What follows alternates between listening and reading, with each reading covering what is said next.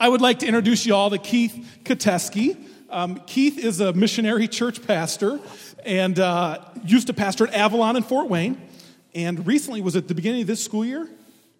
Or has it been longer than that? It's been a year ago that I started it. Man, yeah. Time flies. Crazy. He actually moved from Avalon and Fort Wayne to Bethel, where he's been the director of church relations.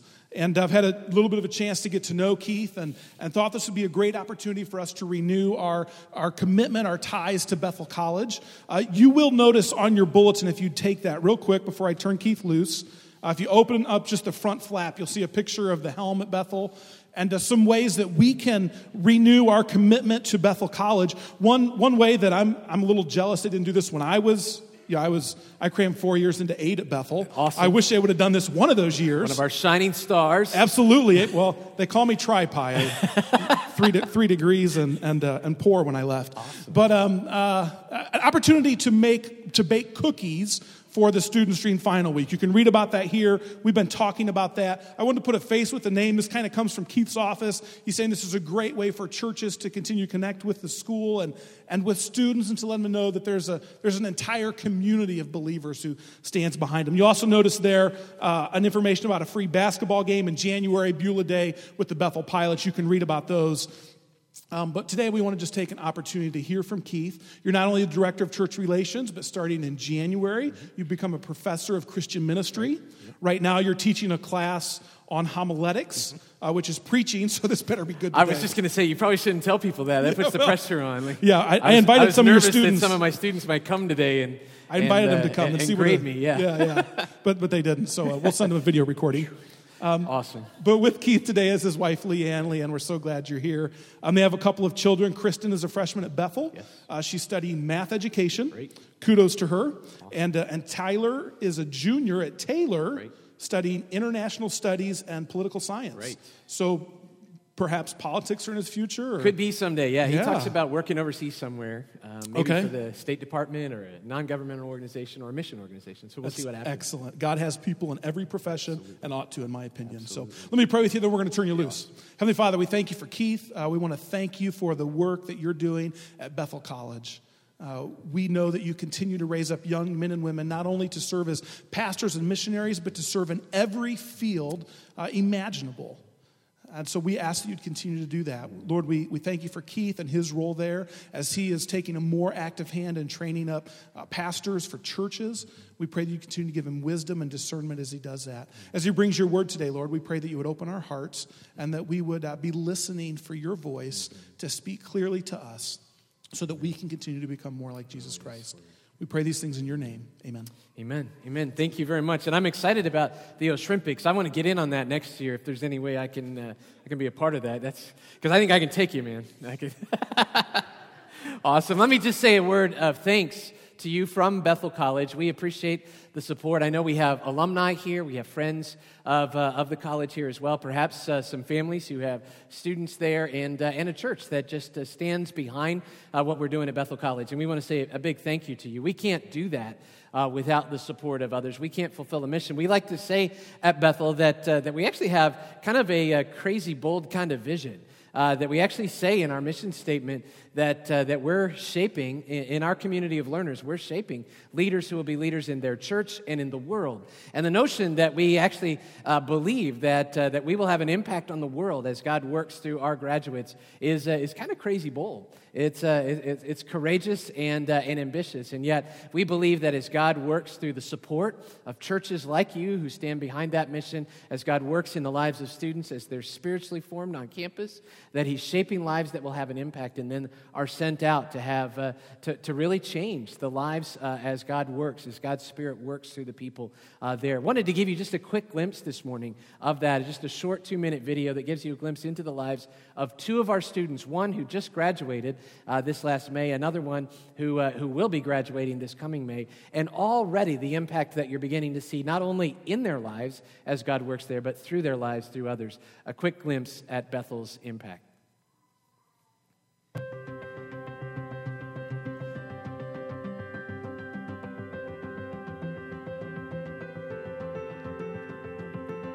I'm living in the Keller Park neighborhood of South Bend, Indiana, doing our urban ministry experience. So I've been there since fall semester, and I'll do the entire school year there. And that's dramatically shaped me, because I'm living in this under-resourced community. I'm seeing poverty in a way I've never seen it, but I'm also interacting with those living in poverty and understanding more what would it look like to live in the community and serve rather than just going and then leaving. These are my brothers and sisters in Christ, and if they're suffering in this way, is there anything that I can do to help them? And maybe how can I be helped by these people too? That's a world impact in itself.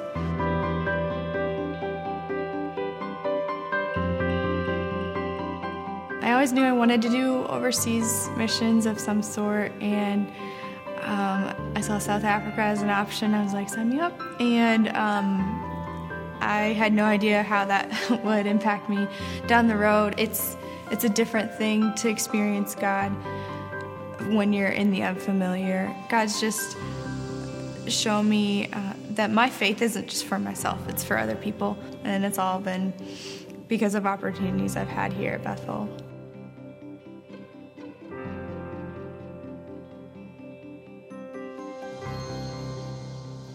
Gets a short glimpse of just two lives in which God has worked through what happens at Bethel College. We like to say that we could spend hours talking to you, sharing with you about some of the academic programs that are there, and I'd be happy to do that in person if you'd like to hear more about that. We've added programs, for example, in applied politics, because we believe, particularly in light of we're kind of in the midst, kind of coming off the election year, but we believe that it's important to have strong, committed believers in Jesus who are having influence in government and in what's happening there. And so we want to shape students who will have that kind of impact. We have added a major and a minor in worship arts that was actually in response to what churches were telling us. Students who were interested in serving as worship leaders, worship pastors in the churches where they serve, and so they can come and get a major in worship arts, or if they have an interest vocationally in something else but could see themselves perhaps leading worship as a volunteer or a part-time worship leader in their church, they can also minor in worship arts. We've had connections with a producer in Nashville on that. Our students last year produced a CD of worship music. All but one of the songs on the CD were original works written by our students, songs, some of which are getting sung as a part of the worship in churches around the nation. And so we have strong programs in a number of academic areas, but really where we believe is that we're shaping those academic experiences in the context of spiritual development. We're shaping hearts and lives after Jesus himself, and then seeing that unleashed. Whether it's in the Keller Park neighborhood of South Bend, whether it's in Goshen or in South Africa or somewhere else around the world, we believe that God is going to have a tremendous impact through students who are being shaped there. Many of you may know that Bethel has a strong commitment to the idea of serving, shaping hearts that are really after that of Jesus himself. And so Bethel emphasizes a heart of service, and we shape our students in that way. We do an annual service day every fall. We did it in early October this year. We had over 900 people from Bethel College, students, faculty, and staff, serving in over 50 area nonprofit organizations for the day, just donating time, serving, some of which were religious in nature, others like the zoo, where we were helping out and being an influence in a place maybe that isn't overtly Christian, but where we can have that witness through the servant's heart of Jesus through our students. So just know that God is doing some cool things there. If you're ever interested in knowing more, you can get in touch with me there at Bethel College. You can drop by. We'd love to show you around campus, introduce you to some students.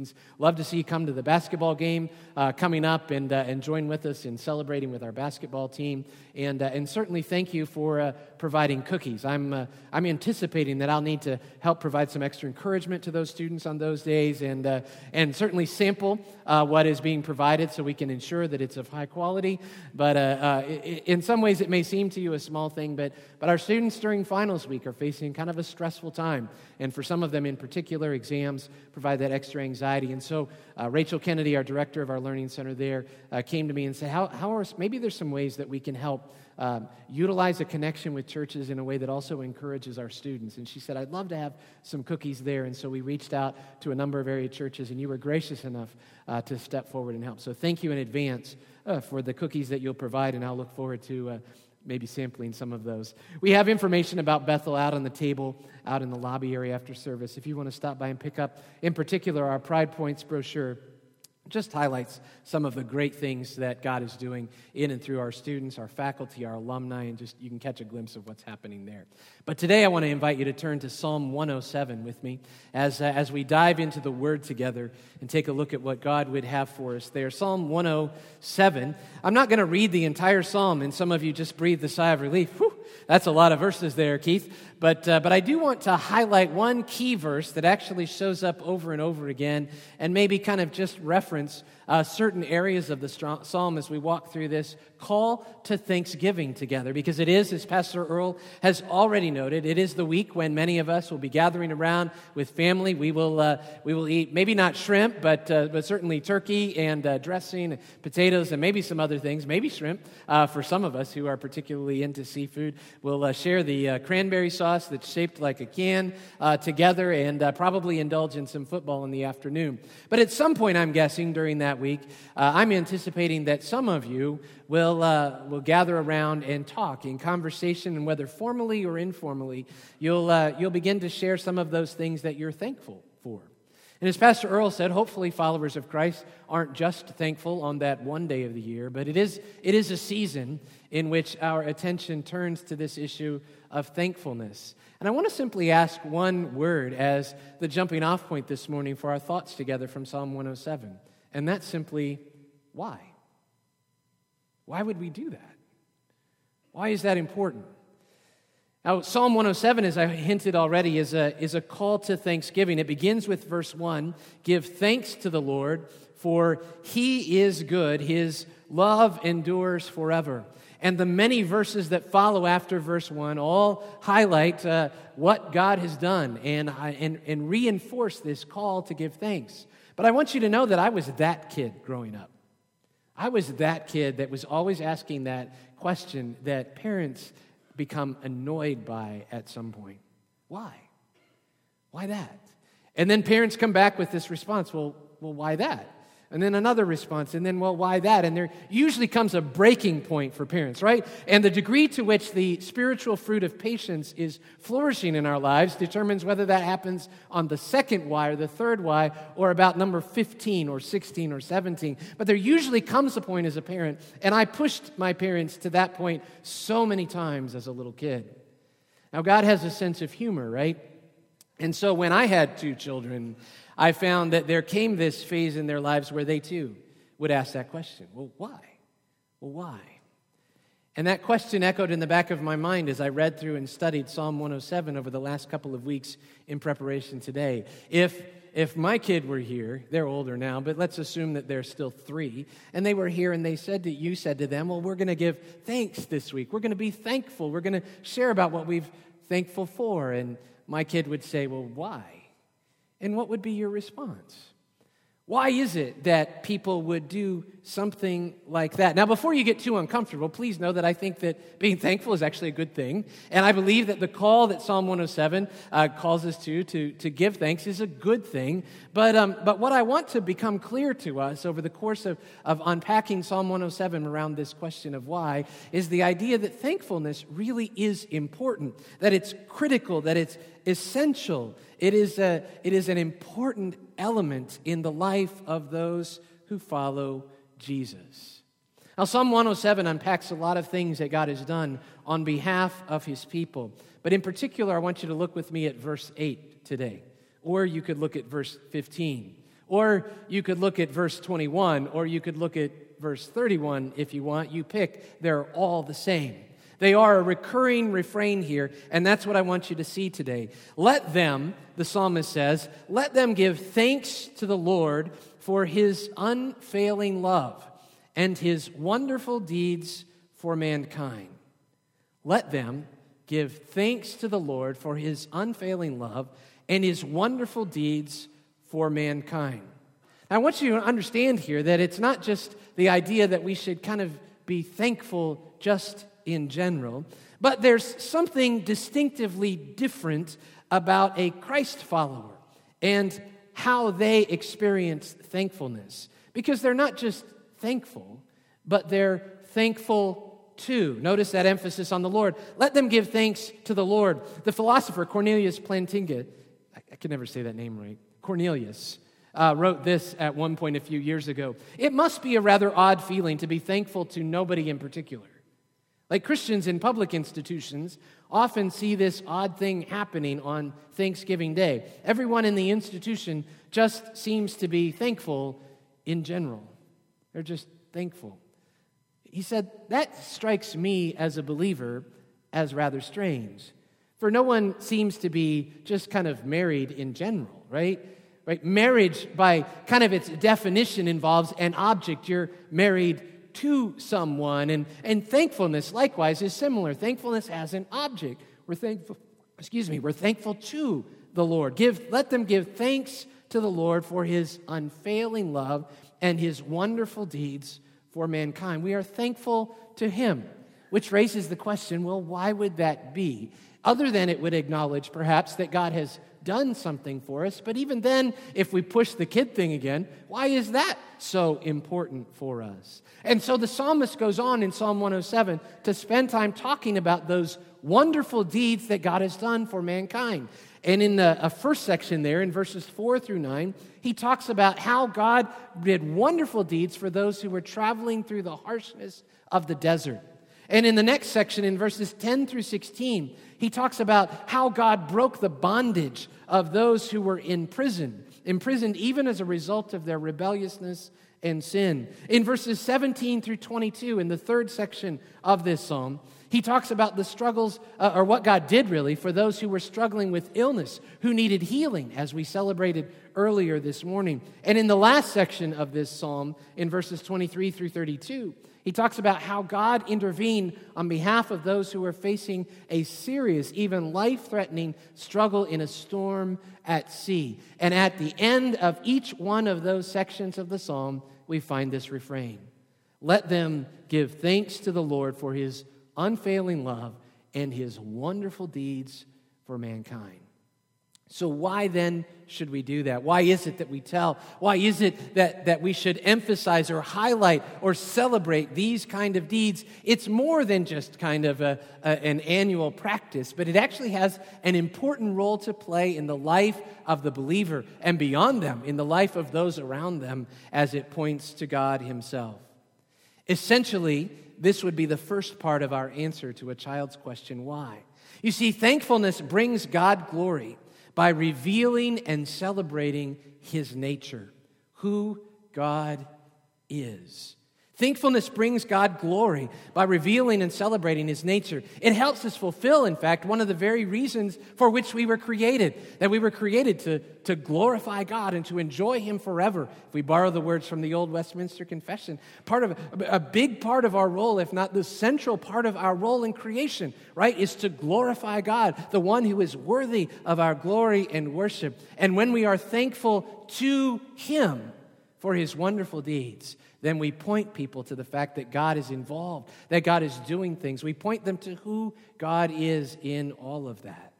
We point people, for example, to God's unfailing love, which is a key part of that refrain. Let them give thanks to the Lord for his unfailing love. Now, in Hebrew, this is the word chesed, which is really fun to say, right? And if you say it several times in a row to your neighbor across the table at lunch today, you'll get it all over them, right? Or all over the food that they have before. Chesed. But it's a word that is extremely hard for us to translate into English, because it has a number of different aspects of words that we would have. It includes this idea, as you might expect, of love. And it includes this idea of a love that is dependable, radically dependable. It's unfailing. But it also includes the idea of mercy and compassion, really of an undeserved kind of thing, of grace, right, in all of that. And it also includes this idea of loyalty, like that faithful, loyal companion that you can count on no matter what, no matter how dark it gets, no matter how tough it gets, no matter how many people give up on you. The person who has chesed for you is the person you know is going to be there no matter what. So you take all of those things and you wrap them up into one word. That's what we're talking about when we're talking about God's chesed, or his unfailing love. It's a word that's used almost exclusively to describe the love of God, Not the love that we tend to have for each other, because we often fall short of that. And as good as our love is, even for those relationships for whom we have the greatest of love, we often fall short of that. But God's love is marked by this loyalty. And throughout those four circumstances that the psalmist highlights in Psalm 107, every time there's an emphasis on how God's unfailing love was unfolded there for the experience of the psalmist. Thankfulness really matters, right? Because it highlights and celebrates, it reveals God's unfailing love. People need to know that about God. But it also reveals God's mercy and his compassion, right? A part of that phrase is this idea of mercy and compassion, and in some cases it's that sense of loving kindness, that thing that God does when you don't deserve it. And if you look through later today, you read through Psalm 107, you'll find that in each of these circumstances, God intervened in a way to meet the needs of the psalmist or those about whom he is writing in such a way that he was responding in grace for a dire situation of distress, in some cases in which they had caused themselves. He describes here a situation of bondage and imprisonment that was caused by their rebelliousness. Even in the section here that's described of illness and where they needed healing and where they were at the very gates of death itself, the hint here in that section of the psalm is that the illness itself was brought on by their own rebelliousness, by their own sinful choices. Not all illness is, according to the word, but sometimes it is, and in this case it is. But in all of those situations of dire and absolute distress, God heard. He saw the need of those who followed him, and he intervened out of his mercy, right? Out of his mercy and compassion for what is there. One of my favorite moments in Scripture would seem to be odd to most people. In Exodus chapter 2, we're given a quick description at the end there of Exodus chapter 2 of the dire straits of the Hebrew people in slavery in Egypt. And they're crying out of this sense of absolute distress and grief. And one of the great moments there is when we read in the very last verse of that chapter, verse 25, "So God looked on the Israelites, and he," and the phrasing here in this translation is a little weak, but "and he was concerned about them."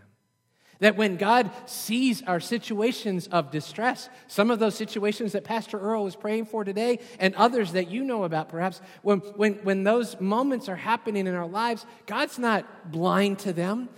It's not that God doesn't care about them. In fact, we're reminded again that God sees them, and his heart is moved with compassion, with mercy, with chesed, with that unfailing love for the situations that we have. We need to know that in those moments, don't we?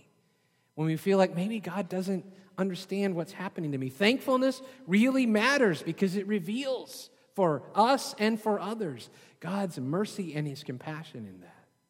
Thirdly, it reveals and celebrates God's power to deliver and transform. We live in a world that needs to see this perhaps more than it ever has before. A world that needs to know that God can do something, that God, the all-powerful creator, God of the universe, is engaged in the matters of our everyday life, and he can change them. He can transform them. He can bring exactly what is needed there. And if you look through Psalm 107, we don't have time this morning to unpack each of those, but in each case, God is showing his power in breaking the bonds of the prisoner, in bringing healing from the one who was at the very threshold of death with their illness. God is the one who stilled the sea in all of its roughness, a very frightening place if you're there in a storm. And in the midst of the desert, God made springs come forth.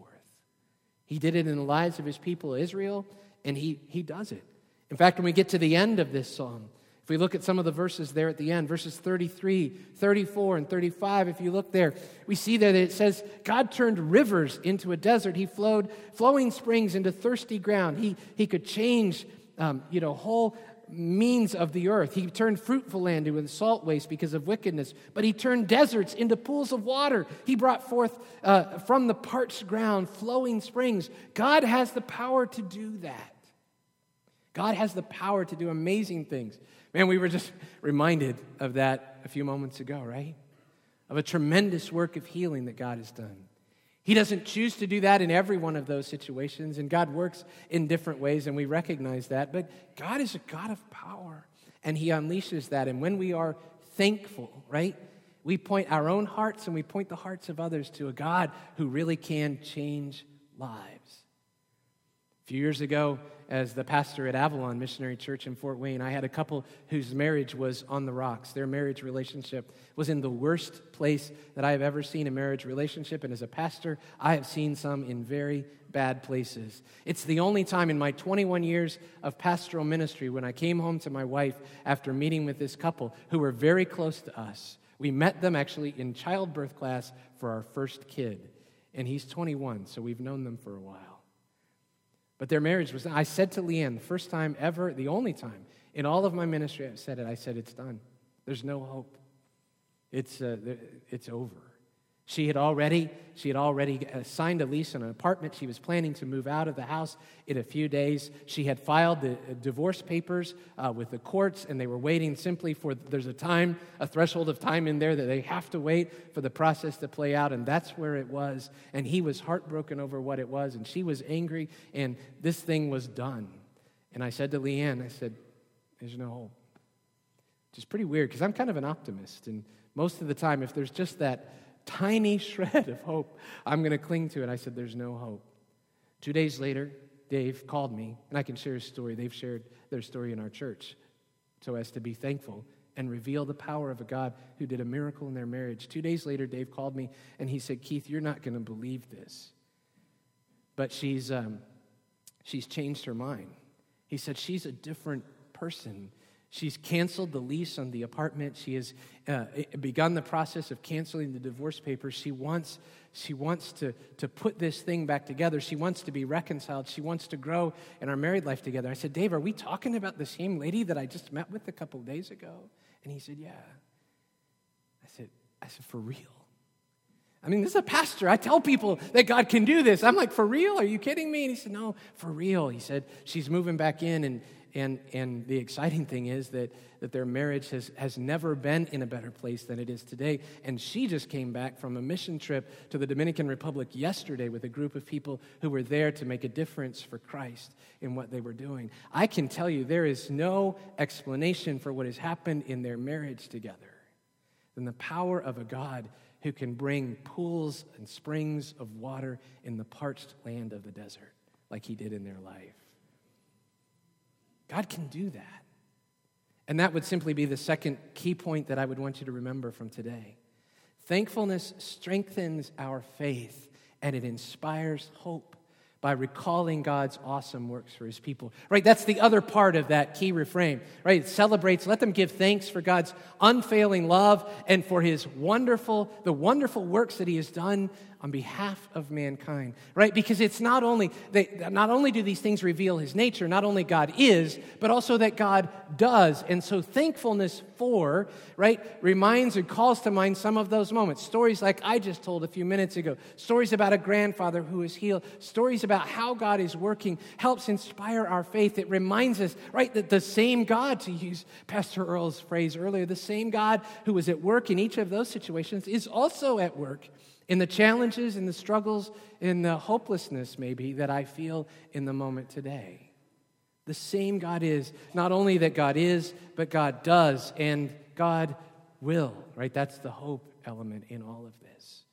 So thankfulness to God for the wonderful works that he has done is not just kind of a sappy exercise that we do to feel better about the things that we have or the things that we've experienced, but it plays a much more critical role. Thankfulness really matters, right? Because it unveils for us and for the world who God is and what God has done. And secondly, by doing so, it stirs our hearts with a sense of faith and confidence and hope about what lies ahead. Because that same God is going to do similar things. He's going to unleash his power in the kinds of miracles, and big and at times small, that happen in our everyday lives. It's not just that God is, but that God did and that God will.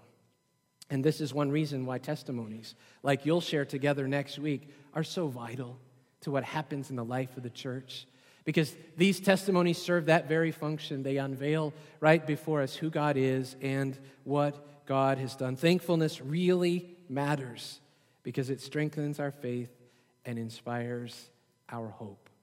Faith and hope for some of the normal, mundane, everyday things of life, and thankfulness and hope, particularly in some of the darkest moments we've ever seen. And with this, I'll close.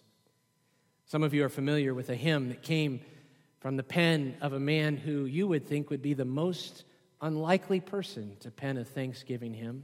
German pastor Martin Rinkart served in the walled town of Eilenburg in Germany during the horrors of the 30 Years' War back in 1618 to 1648. That was a little bit before I was born.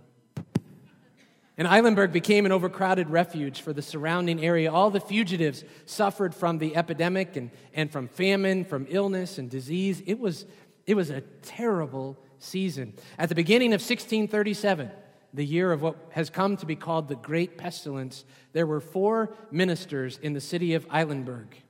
One of them abandoned his post to go move to a healthier area because he didn't want to get sick like some of the others were, and he could not be persuaded to return. Pastor Rinkart himself officiated at the funerals of the other 2 pastors, which left him as the only minister in town.